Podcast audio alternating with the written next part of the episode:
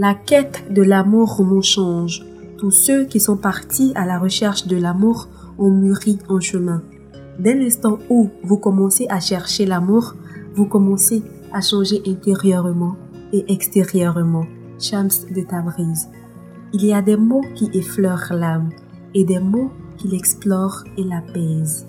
Allez sous le capot des livres et en ressortir la quintessence des paragraphes afin de toucher toutes les sensibilités. Bienvenue dans Cocon Spirituel et laissez-vous envelopper par la profondeur et la beauté des livres. Cocon Spirituel, le podcast à la lumière de nos lectures. Je suis heureuse d'être dans ce coco, le premier épisode de ce podcast. Et je ne suis pas seule, je suis honorée par la présence de la magnifique Khadija. Assalamu alaikum Khadija. Assalamu alaikum Oumi. Wa alaikum salam. Comment tu vas? Je vais bien ma chérie et toi? Je vais bien, alhamdoulilah. Alors, je suis très heureuse de partager ce premier podcast avec toi. Moi aussi. Et pour ce premier podcast, nous nous retrouvons pour parler de Soufi, mon amour, des livres Shafak ce magnifique roman dans lequel Oumi Oui. nous fera voyager, Inch'Allah. Inch'Allah. Mais avant, dis-nous, dis-nous pourquoi avoir choisi ce livre? Alors, euh, Kadi, ceux qui me connaissent hein, bien savent à quel point j'aime le roman Sophie, mon amour. Euh, je l'ai découvert dans le club de lecture de Chonté, euh, Lire, discuter et manger. D'accord. Je, je l'avais certes lu et relu à moitié en, en version numérique, mais j'avais besoin de toucher le livre de feuilleter ces 475 pages Wow. et de ressentir une certaine proximité avec les personnages. Surtout, hein, je voulais souligner les 40 règles de la religion de l'amour. Soyons clairs, hein, Kadi. Mhm. Quand on attend, on entend Sophie mon amour, on pense tout de suite euh, à l'amour. Le n'est-ce pas? rose. oui, bien sûr. Alors que pas du tout, il ne s'agit pas d'un roman à l'eau de rose digne d'un feuilleton, mais bien de l'amour qu'on retrouve chez tous les êtres euh, vivants. Et tu parles, tu parles de ça avec tellement d'amour. J'ai Ouais. hâte de découvrir ce dont Oui. on parle dans ce magnifique chef-d'œuvre. Alors donc à la découverte de ce livre. Cocon spirituel, le podcast à la lumière de nos lectures. Parcourir les pages de ce livre, c'est voyager dans son monde intérieur. Chaque page, chaque paragraphe, chaque mot vous convie à explorer tous les compartiments de votre vie. Vous expérimentez l'amour sous ses diverses formes pour en ressortir enrichi. Votre regard sur le monde sera enclin de miséricorde, de bienveillance et surtout d'amour. Vous jugerez moins les personnes et les choses et vous vous attarderez sur vos propres défauts, à éclaircir les zones de votre vie qui ont besoin de lumière. Vous l'aurez compris, après avoir lu Sophie mon amour d'Elif Shafak, vous ne serez plus la même personne. Tout comme les personnages, après avoir rencontré l'amour authentique. Si une pierre tombe dans une rivière, les flots la traiteront comme une commotion parmi d'autres. Dans un cours déjà tumultueux, rien d'inhabituel, rien que la rivière ne puisse maîtriser. Si une pierre tombe dans un lac en revanche, ce lac ne sera plus jamais le même. Ce paragraphe pourrait résumer le livre Sophie mon amour d'Elif Shafak. Ce sont deux romans qui s'entremêlent et nous assistons à un magnifique ballet de l'amour. À l'entame du livre, nous rencontrons Ella, à l'aube de ses 40 ans, femme au foyer dont le mariage se consumait. Elle a réussi à obtenir un emploi dans une agence littéraire et sa mission est de lire un roman historique et mystique d'un auteur encore inconnu appelé Aziz Zara et en faire un rapport détaillé.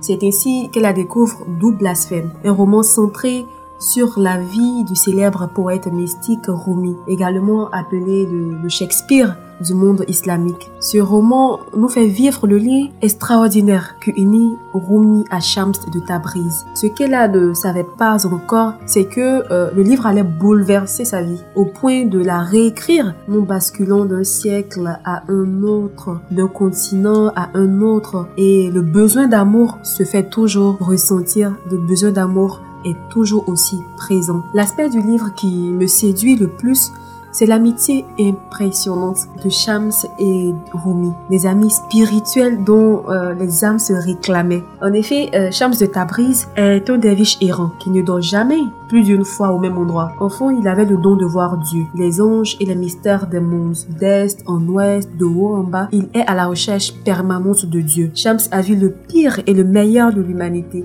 plus rien ne l'étonne. Il n'hésite pas à dire une chose lorsqu'il faut la dire, même si le monde entier lui serrait le cou afin de, de l'en empêcher. Il est habitué à se faire des ennemis. Shams est de loin mon personnage préféré. Il propage un message d'espoir et d'amour pour penser les blessures des, des âmes peinées et marginalisées. Il se définit ainsi et c'est tellement beau. Je ne suis pas un de ces personnages pieux qui passent toute leur vie penchés sur des tapis de prière, tandis que leurs yeux et leur cœur restent fermés au monde qui les entoure. Ils ne lisent le Coran qu'en surface. Je le lis dans les fleurs en bouton, dans les oiseaux migrateurs. Je lis le Coran qui respire caché dans les êtres humains. Et toutes ces expériences inédites que Shams a vécues au cours de, de ses voyages et de ses rencontres lui ont inspiré la rédaction des 40 règles de de la religion de l'amour. Il possède un immense savoir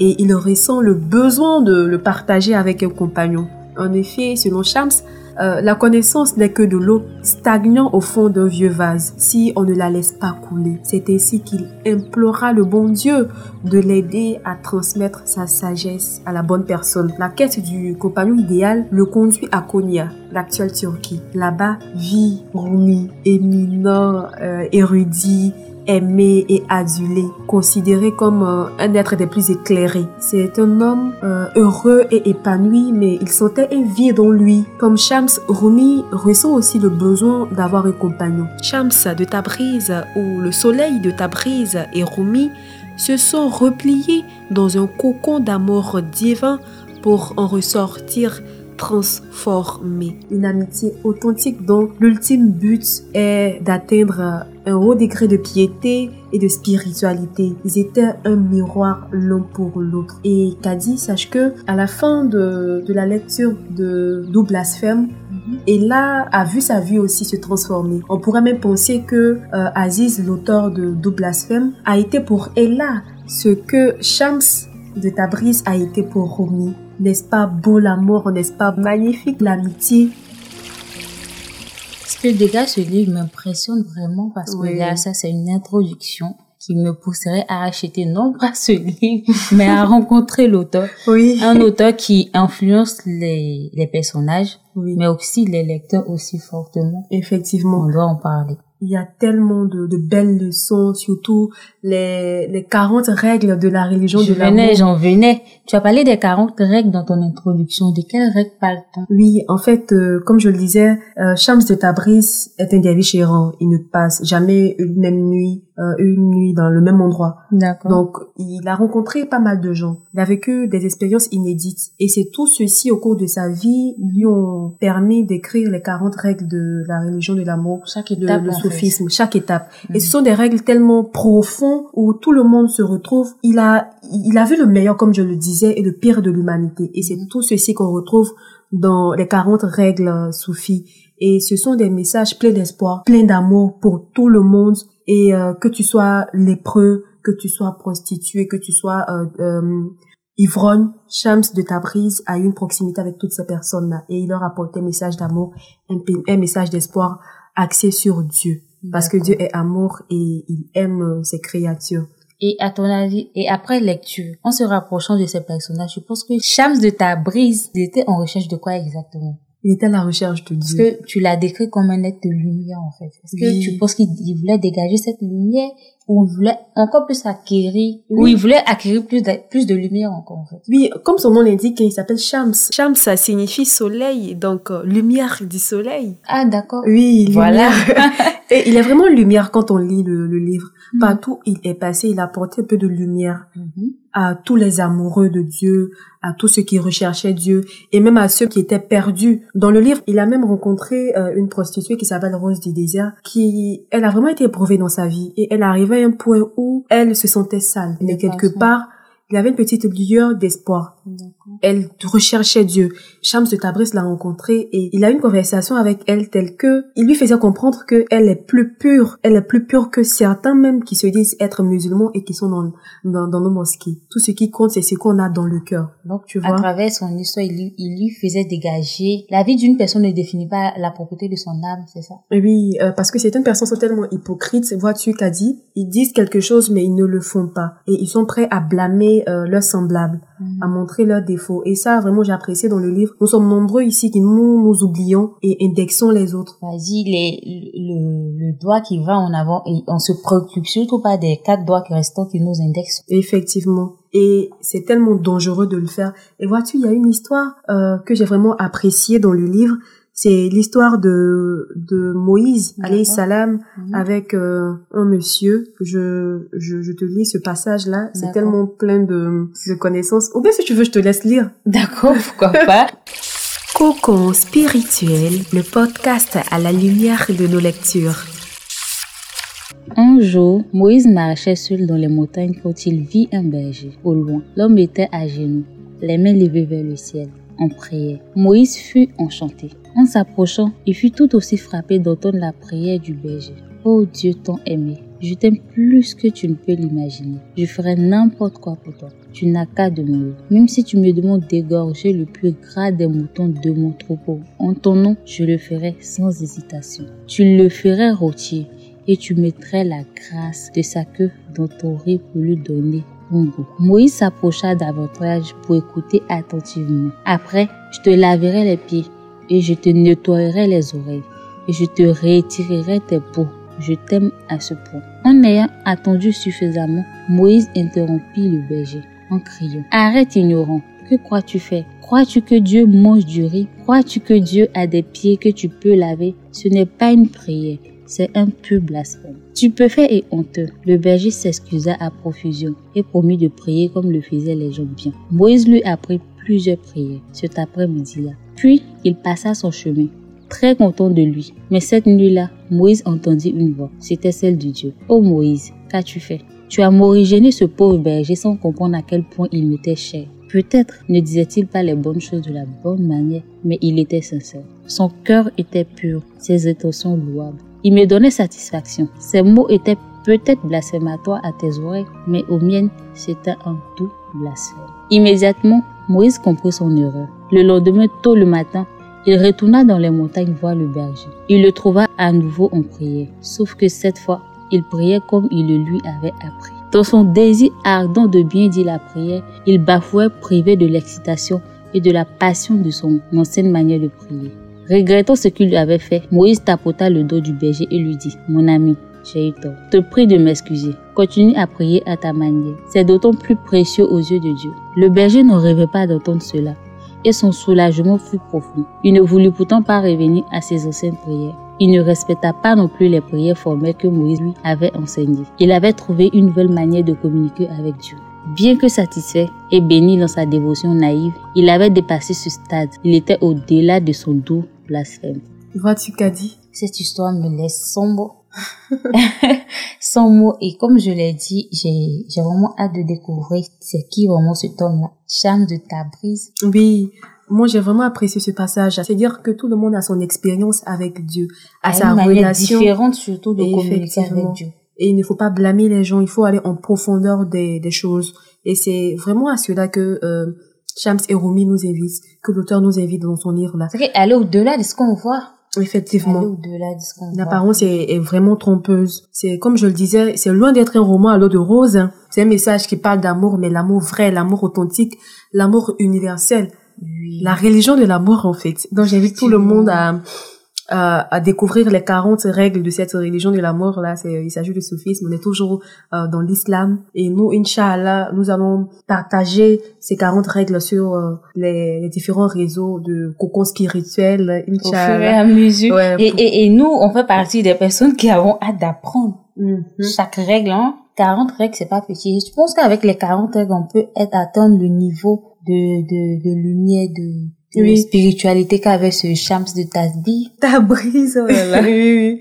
Euh, En fait, ces règles-là, c'est après avoir vécu plusieurs expériences. Et quand une personne qui applique ces règles au quotidien, en fait, verra sa vie transformée. Mm. C'est ce que je dis. Je disais dès l'entame de ce podcast que euh, quand on lit le livre, on s'occupe de nos propres affaires, on se concentre sur notre notre nous, notre nos propres défauts. Donc c'est vraiment un voyage intérieur C'est-à-dire où nous faisons notre mea culpa. Une recherche personnelle en fait. Il faut qu'on essaie de nous approprier toutes ces valeurs-là, parce que ce sont des valeurs, ce sont des leçons de vie. On doit pouvoir s'en approprier afin de nous améliorer. Dans ton introduction au mythe, tu nous as parlé de deux personnes qui avaient hâte de se rencontrer ardemment, mm Rumi et Shams. Et mhm. qu'est-ce qui, qu'est-ce qui a provoqué ce sentiment? Oui, en fait, pourquoi ils avaient si hâte de se retrouver? Tous les deux, ils ont atteint un niveau de spiritualité vraiment euh, un haut degré de, spiritualité, mais ils n'étaient toujours pas satisfaits. Vois-tu, euh, Shams voulait partager ses connaissances à un compagnon. Il ne voulait pas d'un élève ni d'un maître, il voulait juste un compagnon avec qui partager ses connaissances et de qui également il allait apprendre. Mm. Ils allaient se, se parfaire mutuellement. Ah, tu vois. Et tu sais, il a même eu la vision, la vision de ce compagnon. Euh, disons. Euh, ah, c'est-à-dire il a rencontré spirituellement. Il savait que quelque part, tous les deux, ils savaient que quelque part, il y avait quelqu'un qui allait beaucoup leur apporter, qui allait changer leur, leur vie, qui allait combler le vide qu'ils ressentaient. Tu vois. Donc, euh, Shams, comme je le disais, il avait des visions. Mhm. Et Shams, par exemple, il avait, il a eu la vision de sa mort. Euh, dans une vision, il lui a été révélé qu'il euh, devait se rendre dans un centre derviche. Donc, dans ce centre derviche, par la grâce de Dieu, par euh, l'intermédiaire du maître, euh, du responsable du, du, du, centre, Allah lui a permis de, de savoir où se trouvait Rumi. C'est ainsi qu'il est allé à, à Konya, l'actuelle Turquie, où se trouvait Rumi. L'autre chose que je voulais rajouter, c'est que euh, Shams, il n'est pas du tout euh, conventionnel. C'est-à-dire qu'il brise les règles. Et il a vraiment invité euh, Rumi à cela. Hein. Pour un début, c'est étonnant quand même. Hein? Oui, il est, il est, on va dire, il est spirituel, il est mystique mais il n'est pas habitué à, à suivre les règles. On va dire ça ainsi. Il était vraiment indiscipliné. beaucoup indiscipliné. Mais c'était pas vraiment dans le mauvais sens. C'est plutôt, il voulait pas se conformer à ce que les hommes euh, de leur petite connaissance, on peut dire, ont établi. Et franchement, euh, on peut le juger sans le connaître. Hein. Mhm. Mais au fur et à mesure qu'on avance dans le livre, il a eu à poser des actions qui, en tant que lecteur, quand on, on lit, on se dit mais il est fou. Qu'est-ce qu'il est en train de faire?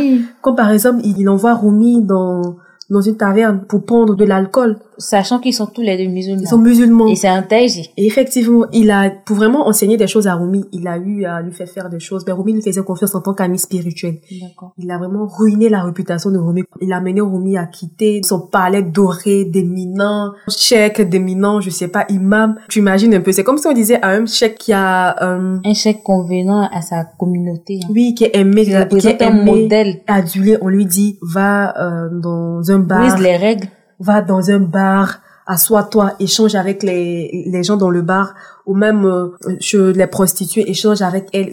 Tu vois comment ça peut être lourd, on peut tout de suite interpréter, on peut tout de suite condamner, alors que c'était des étapes à suivre pour atteindre la félicité, pour atteindre un haut niveau de spiritualité. Et après lecture, tu penses qu'il a eu raison? Pour atteindre un certain niveau de spiritualité, il faut briser les règles, les règles oui. interdites selon la religion. Ah non, c'est pas qu'il a brisé les règles interdites. Par exemple, quand je parle de, il allait dans dans un bar. Dans la taverne. Oh, voilà. C'était pas pour qu'il boive ou qu'il se pervertisse ou fait des choses euh, interdites par la religion, mais c'était plutôt un exercice pour lui, qu'il arrive à, à combattre son ego. C'est surtout ça. Toutes les étapes que euh, Romy a franchies, c'était pour combattre son ego, pour son bien au final. Ne l'a pas poussé à braver, à enfreindre les, les règles de la religion. C'est vraiment ça en fait. Donc, euh, les 40 règles dont tu nous parles, Oumi, Mhm. Ce sont les règles, c'est un processus en fait. Un processus, effectivement.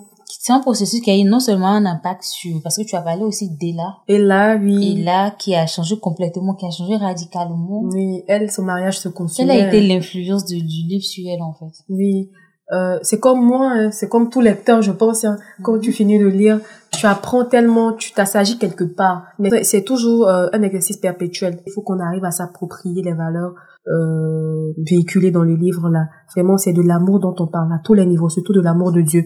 Donc, pour revenir à Ella, Ella était dans une situation compliquée, un mariage euh, qui se consumait. Elle obtient un, emploi.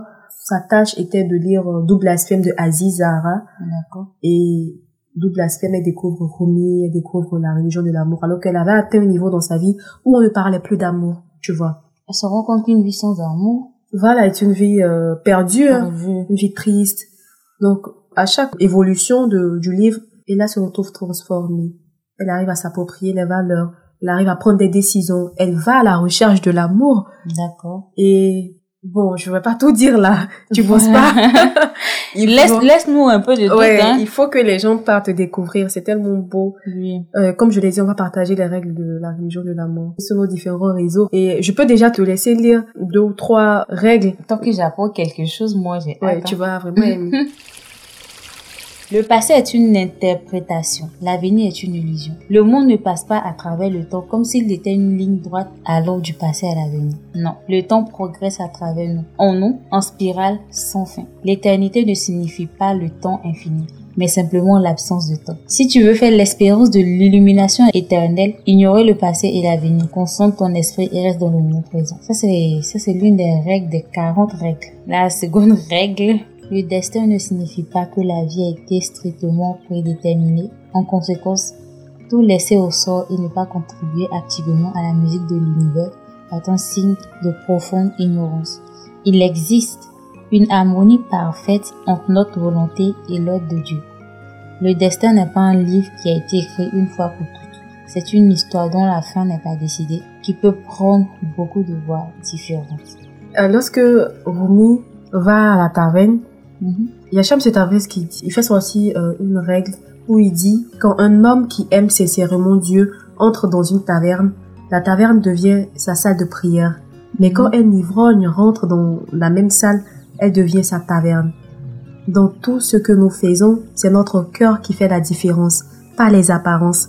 Les soufis ne jugent pas les autres à leur aspect ou en fonction de qui ils sont. Quand un soufi regarde quelqu'un, il ferme ses deux yeux et ouvre le troisième, l'œil qui voit le royaume intérieur. Vois-tu la beauté de, Non, de, ça, de ces règles? C'est trop beau en fait. Donc voilà ici présenté, hum, je sais pas si je dois dire brièvement, mais on a vraiment parlé de, de Sophie mon amour et je pense qu'on va s'arrêter là. On va plutôt inviter les gens à aller découvrir ce livre. Je les invite, j'adore le livre, je vais lire et relire. Tu adores, on adore le livre. Ça on promet. adore le livre, j'adore l'idée d'amour qu'il partage là. Surtout le fait de, de connaître, d'apprendre de chacun.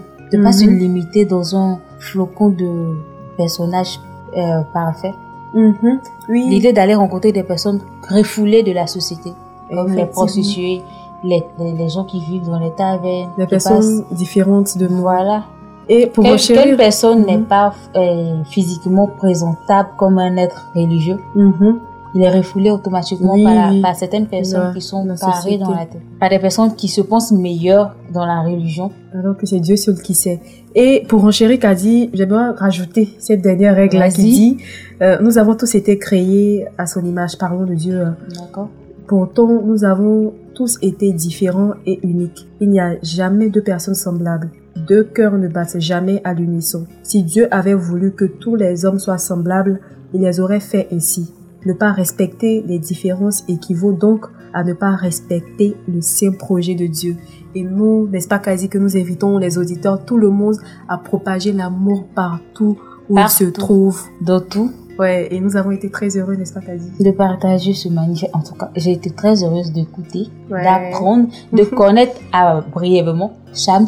Et j'ai hâte de le découvrir encore plus. Oui, oui. Et tu vas l'adorer. C'est mon personnage préféré, comme je le disais. 40 Après règles, Romy. je pense que je serai au top pendant longtemps. Inch'Allah. Donc, euh, voilà. C'était un plaisir pour moi aussi, Kadi. Merci, Euh, Omi, de nous avoir fait voyager dans le monde de Shams, de Tabriz, On va se de retrouver. Rumi, Ouais. Dela, toutes ces personnes-là. Oui. j'ai j'ai vraiment hâte de découvrir en fait Oui. quel impact réel il a eu sur ce personnage et Oui, de, quelles, de quelles règles tu parles? Quand tu parles de il a brisé certaines règles pour apprendre autre chose en fait. Oui, oui. Nous allons, pour le prochain épisode, aborder un autre livre avec une autre personne, Inch'Allah. un livre tout aussi magnifique Euh, Tout aussi magnifique. avec on une personne tout aussi magnifique Inch'Allah. alors Oumi où penses-tu qu'on peut se procurer Sophie mon amour des livres Shafak? Alors, moi, je l'ai lu en version numérique, mais après, j'avais besoin de la version physique. Et J'ai longtemps tardé à l'avoir parce que euh, à la Fnac et à la librairie de France, il n'y en avait plus. Donc finalement, c'est Matou qui me l'a envoyé depuis la France. Envoyé Kumbatou. Donc, salam alaikum, tout, on te passe le salam. Ouais, donc, euh, quand on aime, bah, on fait des efforts. Effectivement. Donc, on va chercher Soufi, mon amour, délice, peu importe la devoirie. Et on vous dit merci de nous avoir écoutés. Merci d'avoir pris du temps. On vous fait plein de bisous. Beaucoup d'amour. À la prochaine. Cocon spirituel. Le podcast à la lumière de nos lectures.